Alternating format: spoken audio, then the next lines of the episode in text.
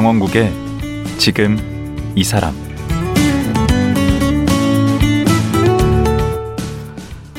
안녕하세요. 강원국입니다. 오늘부터 강원국의 지금 이 사람 진행을 맡게 됐습니다. 저는 말하기에 관한 책을 쓰고 강의도 많이 하는 사람인데요. 마이크를 잡고 말하는 거, 아, 많이 떨리네요. 방송 진행은 좀 느낌이 다른 것 같습니다. 혹여 앞서 진행했던 분이나 프로그램에 누가 되지 않을까, 아, 걱정입니다. 그렇지만 매번 새로운 분을 만나서 새로운 이야기를 듣는 건 재밌을 것 같고요. 배울 점도 많을 것 같습니다. 진행자라는 새로운 도전에 가슴이 뛰는데요. 떨리면 떨리는 대로 성심을 다해 보겠습니다. 청취자 여러분께서도 이런 저의 설레는 마음처럼 강원국의 지금 이 사람과 함께 해주시길 부탁드립니다. 강원국의 지금 이 사람 오늘 첫 시간에 만나 뵐 분이요. 부산지방법원 천종호 부장판사입니다. 사법사상 최장기간 소년 재판을 맡으셨고 호통판사, 소년범들의 아버지로 유명한 분이시죠. 제가 첫 진행을 맡았다고 하니까 멀리 부산에서 한 걸음에 올라와 주셨습니다. 천종호 판사 만나보겠습니다.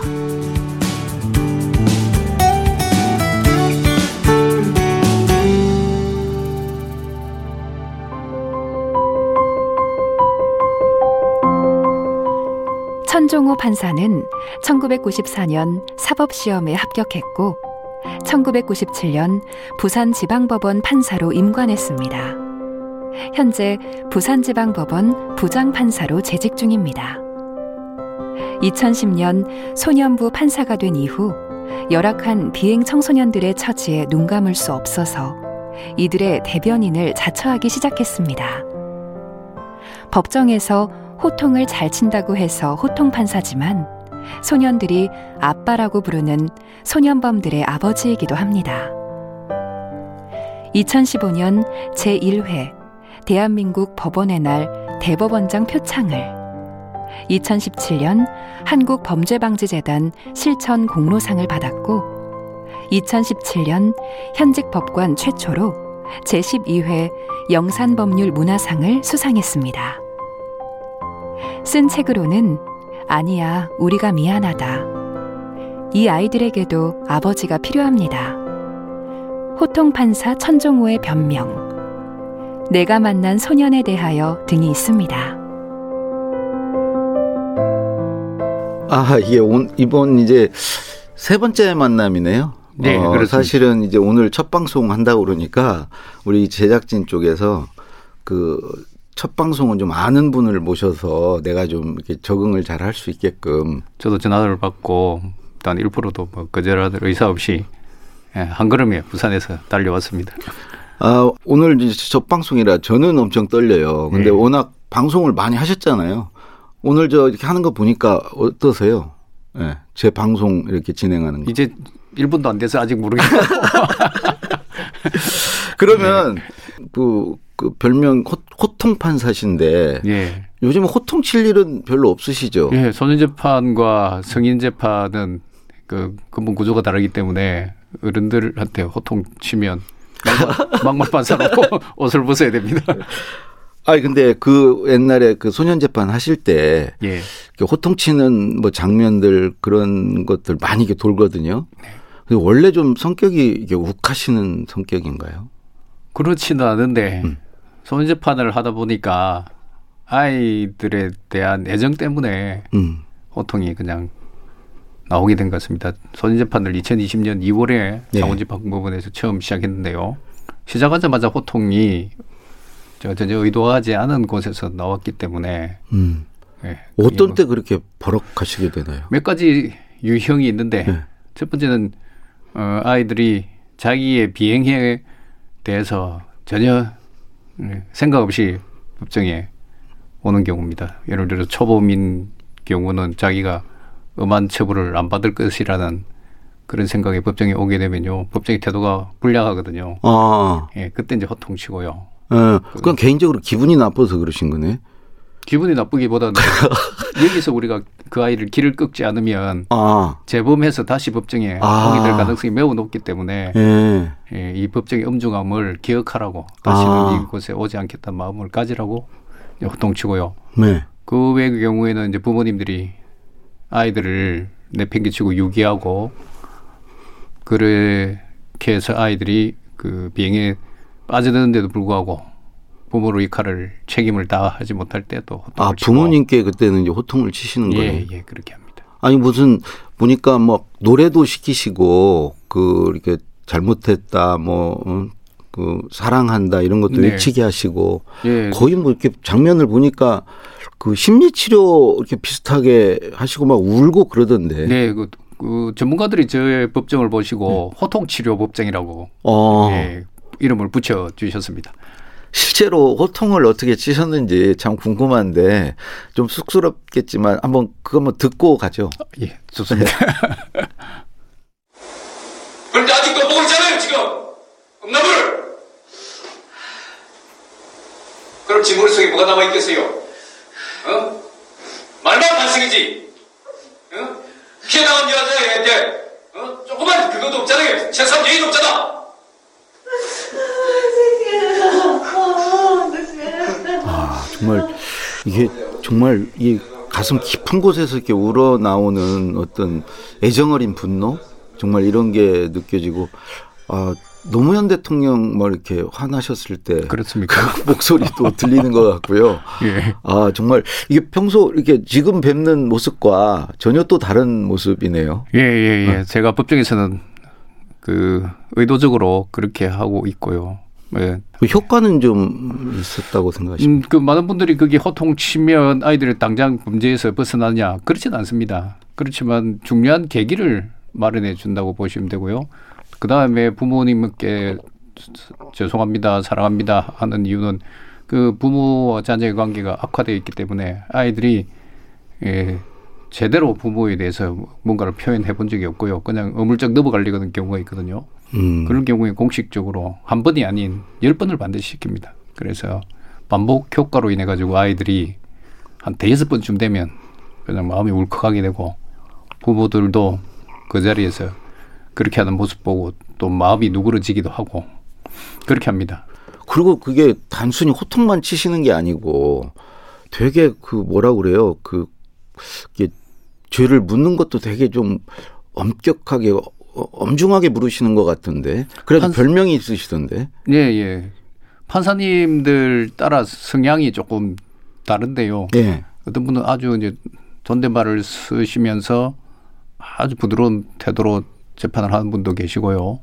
저는 스타일상 그렇게 하면 짧은 시간에 아이들에게 경각심을 줄 수 없다는 입장에서 좀 단호한 입장에서 예, 그 재판을 판사님 그래. 천종호 이름을 따서 네.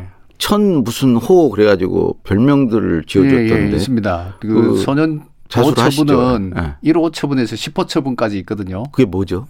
예, 어른들의 경우에는 뭐 징역 1년, 징역 2년 네. 이렇게 이제 그 우리가 기간을 정해서 예, 구형을 하죠. 예, 판결을 내리는데 아, 판결, 예. 예.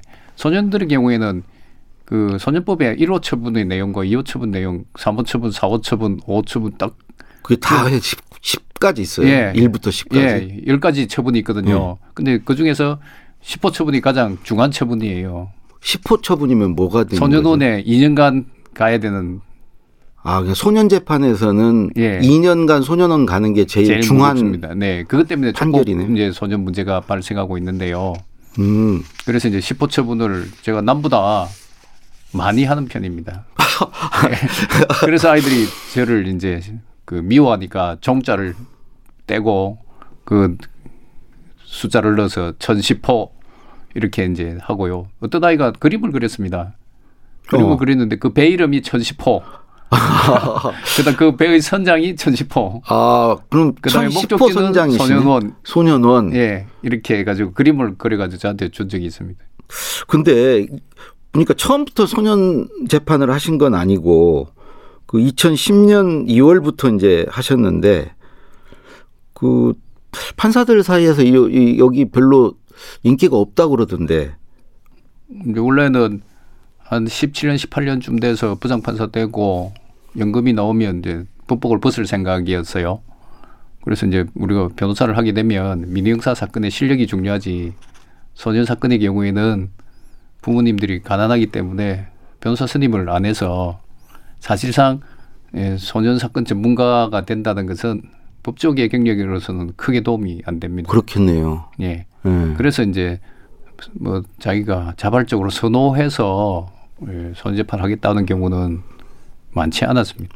예. 저도 똑같은 경우고 일찍 법복을 벗으려고 했기 때문에 손재판을 하겠다는 마음은 1%도 먹은 적이 없는데 창원지방법원에 2010년도에 이제 인사발령이 나서 가보니까 뭐그 법원의 사정상 제가 손재판을 해야 된다고 해서 근데 거기서 이제 어, 어떤 사건들은 판결문을 어렵게 써야 되는 경우가 막 있는데 네. 소년 보호 재판은 판결문을 쓰는 이 부담은 적어요. 아, 또 좋은 것도 있네요. 예, 그런 좋은 점이 있어가지고 이제 아 근데 뭐 책도 많이 쓰셨고 네. 글- 글 쓰는 건 되게 잘 쓰시던데 그렇진 그 않습니다. 부담이 그렇게 되셨나 예, 보죠. 파- 파- 이 판결문을 쓴다는 게 지나간 과거의 역사를 네. 우리가 돌춰내서 사실관계 정리하고 결론을 내린 거 아닙니까?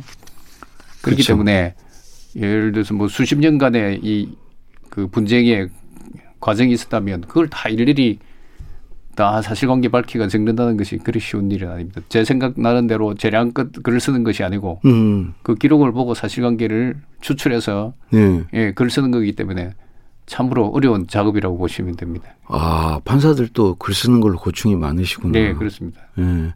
그 소년 재판 처음 가셨을 때 그때는 이제 무슨 뭐 사명감이나 무슨 뭐 그런 거 없이 그냥 시작하신 거 아니에요? 네, 그렇습니다. 그렇게 오래 있을 줄도 몰랐고. 몰랐습니다. 그러니까 처음 그 가서 막상 보니까 어떻던가요? 되게 되게 측은지심이 좀 많으신 것 같아.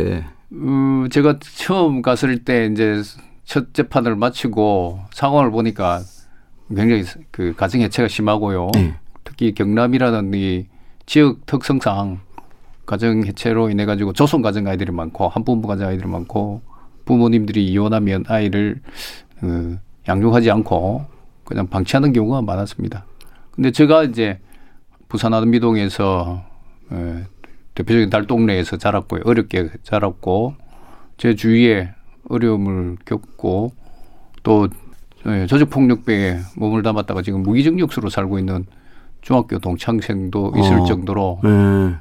그런 어려움을 겪은 선후배 그다음에 동기들이 많아서 소인 재판을 하고 보니까 네. 예, 그 이제 제 지역적 사정과 주위에 있는 그 우리 친구들, 선후배들, 동생들이 생각나서 예, 좀 더 열심히 재판을 하자. 그, 그래서 소인 재판에서 애정을 가지게 된 것 같습니다. 그야말로 이게 망감이 교차했단 말이 맞을 것 같네요. 그러니까 어찌 보면 그 어린 시절 기억 때문에 이렇게 뭔가 그 소년들에 대해서 어떤 동질감, 공감대 이런 네. 것도 좀 있고 그들이 처한 어떤 상황이나 환경, 부모님들에 대한 어떤 분노도 있었을 것 같고 저는 뭐 부모님에 대한 분노는 없었는데요. 예, 그, 그, 예, 그 아이들을 아이들의. 아, 아이들의 부모에 대해서 굉장히 제가 예. 거기에요. 음, 예, 그들이 왜 그렇게 할 수밖에 없을까 하는 것 이해는 되는데 예. 뭐 못마땅하게 생각인 경우 많았죠. 아까 말씀드렸듯이 저희 중학교 그 중학교 동창인데 그렇게 친한 친구는 아니었는데 비슷한 환경에서 자라가지고 비슷한 중학교도 나오고 그런 아이가 저는 예, 기회가 좋아가지고 판사가 돼서 예, 소년 보호 재판을 하게 됐는데 그 친구는 지금 그 목포 교도소에서 26년째 무기징역수로서 수감 생활을 하고 있을 정도로 제 주위에는 조금 조금씩 보면 그런 친구들이 있습니다. 그래서 그리고 중학교 때만 해도 우리 판사님과 그분과 이렇게 인생이 그렇게 그 이렇게 갈라질 정반대로 줄하고는 갈라질 줄 전혀 모르셨 모르죠. 예, 참- 그 친구를 만나서 제가 면회를 갔었거든요. 네. 목포교도소에 한번 보고 싶어서 자기가 왜 그렇게 했냐는 게 보니까 결론적으로는 분노가 어릴 때부터 분노가 해결되지 못했다 그렇게 하더라고요.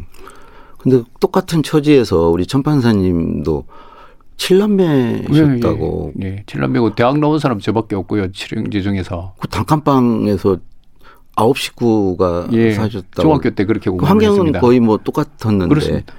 예. 그좀 판사님 좀 독하신 분 아니었을까요? 독하기보다는 그 단칸방에서 언제 공부를 그렇게 하고 응? 제가 할 수 있는 게. 공부밖에 없었던 것 같아요. 뭐 운동신경도 뭐 뛰어난 것도 아니고 아니 방 한 칸에서 어떻게 공부를 어떻게 하죠? 다들 옆에 다 있고 그런데 중학교 때는? 이렇게 공부를 합니다. 학교 갔다 와서 숙제를 하고요. 그러면 공부를 하면 시끄러우니까 주위에 저희 마을 주위에 뭐 그 당시에 독서실도 없고 갈 데도 없었습니다. 그래서 먼저 숙제하고 저녁 먹고 자버립니다. 음, 그래서 새벽에 가족들이 다 주무시고 어, 계시는데 가족들 활동할 때는 자버리고 예. 예.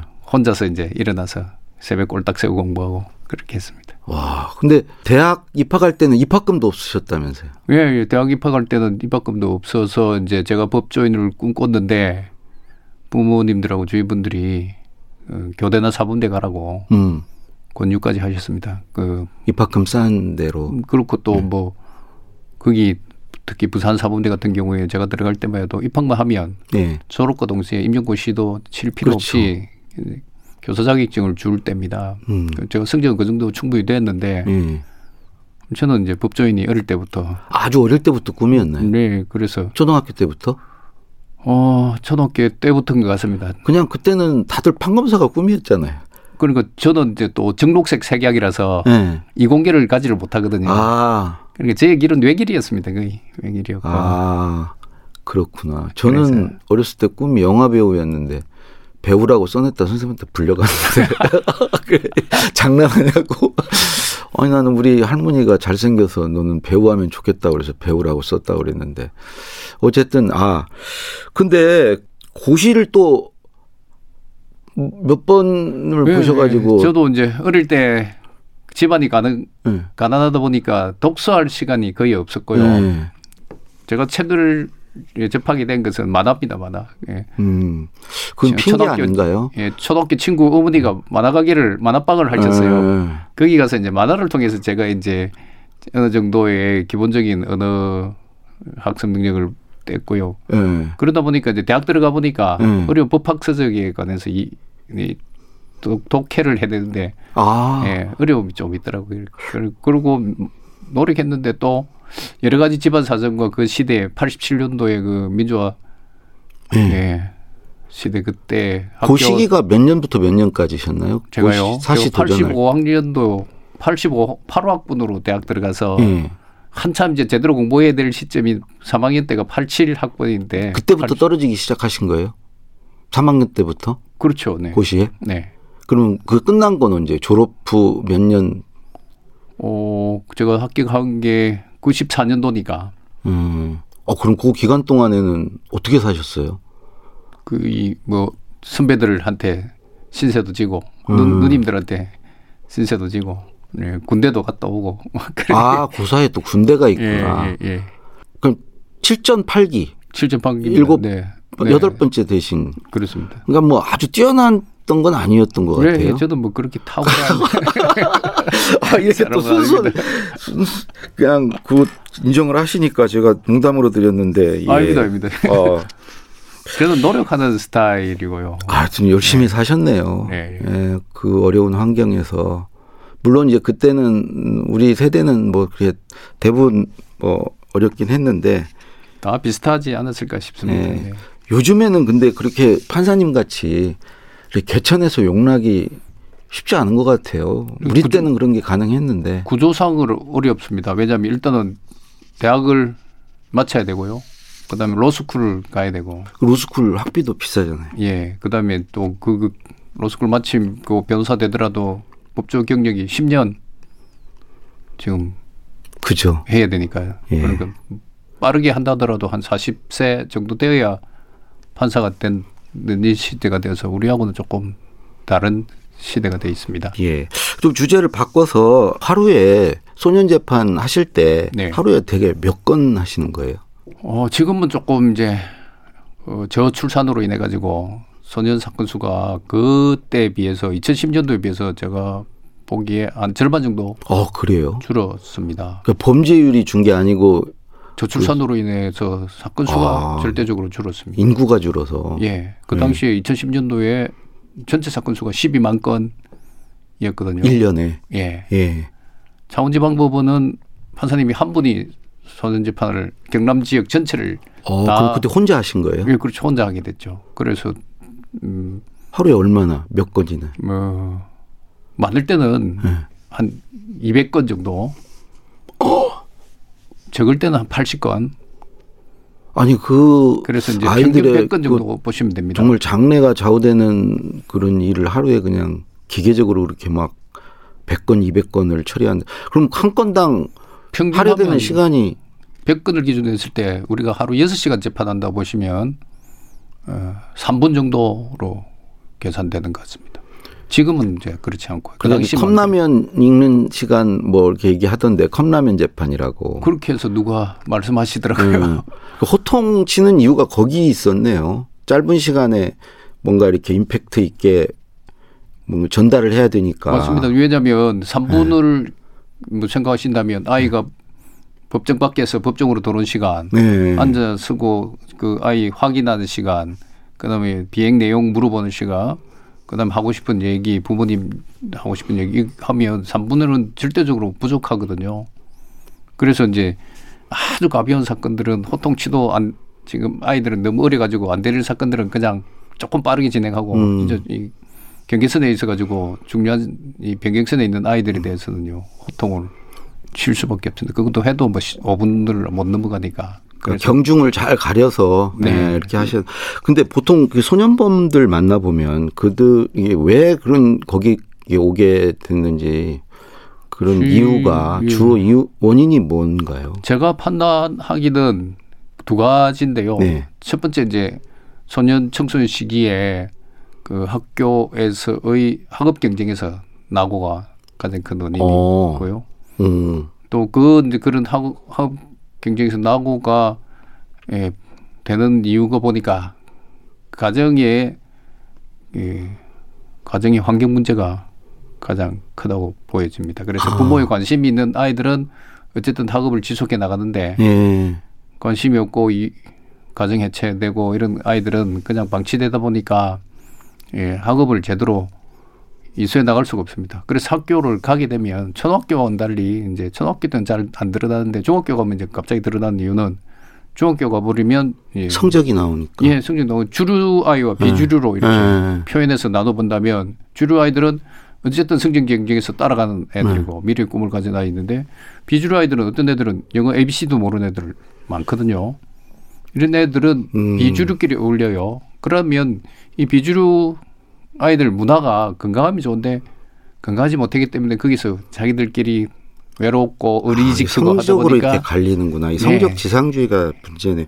그 아까 최고형 받으면 소년원 간다고 그랬는데 그 외에 처분 받은 아이들은 어떻게 되나요? 예, 기본적으로 이제 사회 내처우와 그 시설 내처우가 네. 있거든요. 예. 사회 내처우는 그냥 부모님한테나 보건철서에 맡겨지는 경우고요. 예.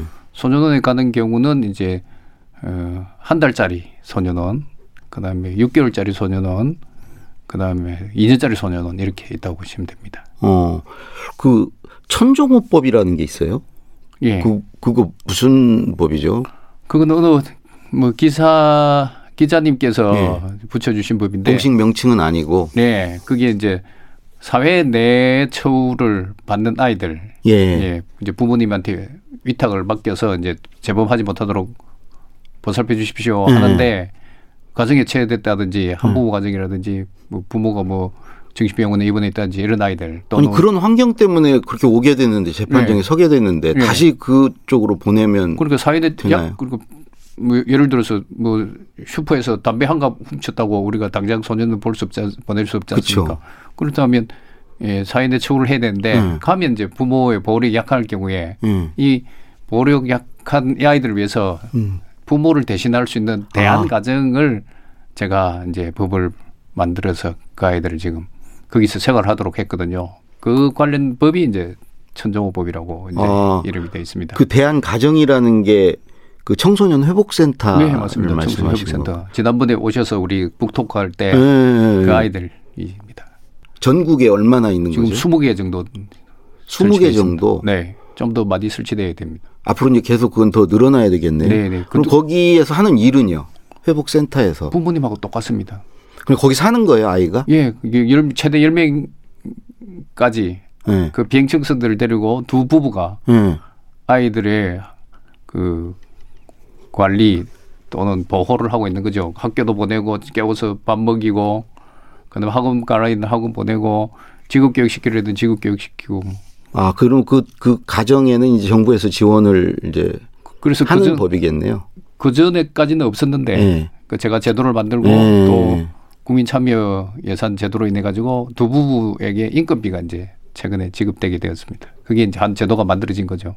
그거 하려고 뭐 아침마당 나가서도 그 홍보를 하시고. 네, 뭐. 제가 그동안 에, TV 방송 언론 이 무수히 많이 나갔습니다. 사람들이 저보고 미쳤다고 할 정도로 음. 아니 저는 천판사님이 약간 좀 관종 기질이 있으신가 이렇게 방송에 이렇게 자주 그렇습니다. 했는데 목적이 있으셨군요. 예, 예. 제가 그것 때문에 네. 이 비행 청소년들은 사실 제가 국회의원들도 많은 분들을 만나 뵀는데 그 아이들이 투표권이 없고요. 음. 또그 부모님들이 사회적으로 영향력을 끼칠 수 있는 위치에 있지 않다 보니까 이 아이들을 최후 개선을 위해서는 관심을 안 가지더라고요. 그래서 제가 저 혼자라도 북치고 장구치고 해야 되겠다 싶어서 예, 하고 그 그렇게 하다 보니까 이제 언론 방송에 나갈 수밖에 없었고 음. 최근에는 이제 그 법이 통과되고 예산이 나온 이후로는 이제 거의 방송 출연을 안 하고 있습니다. 그런데 오늘 이렇게 나와주셔서 정말 감사하고 아니 이제 얘기 듣다 보니까 시간이 예. 이제 많이 지나서 어또 내일 이어서 좀 말씀을 들어야 될 것. 같아요. 네, 네. 오늘 이렇게 얘기해 보니까 좀 편안하셨죠? 예, 예, 좋습니다. 네? 너무 좋습니다. 예, 그 저도 모처럼 뵙고 너무 좋았고요.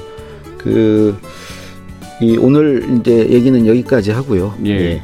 오늘 함께 해주신 분은 부산지방법원 천종호 부장판사였습니다.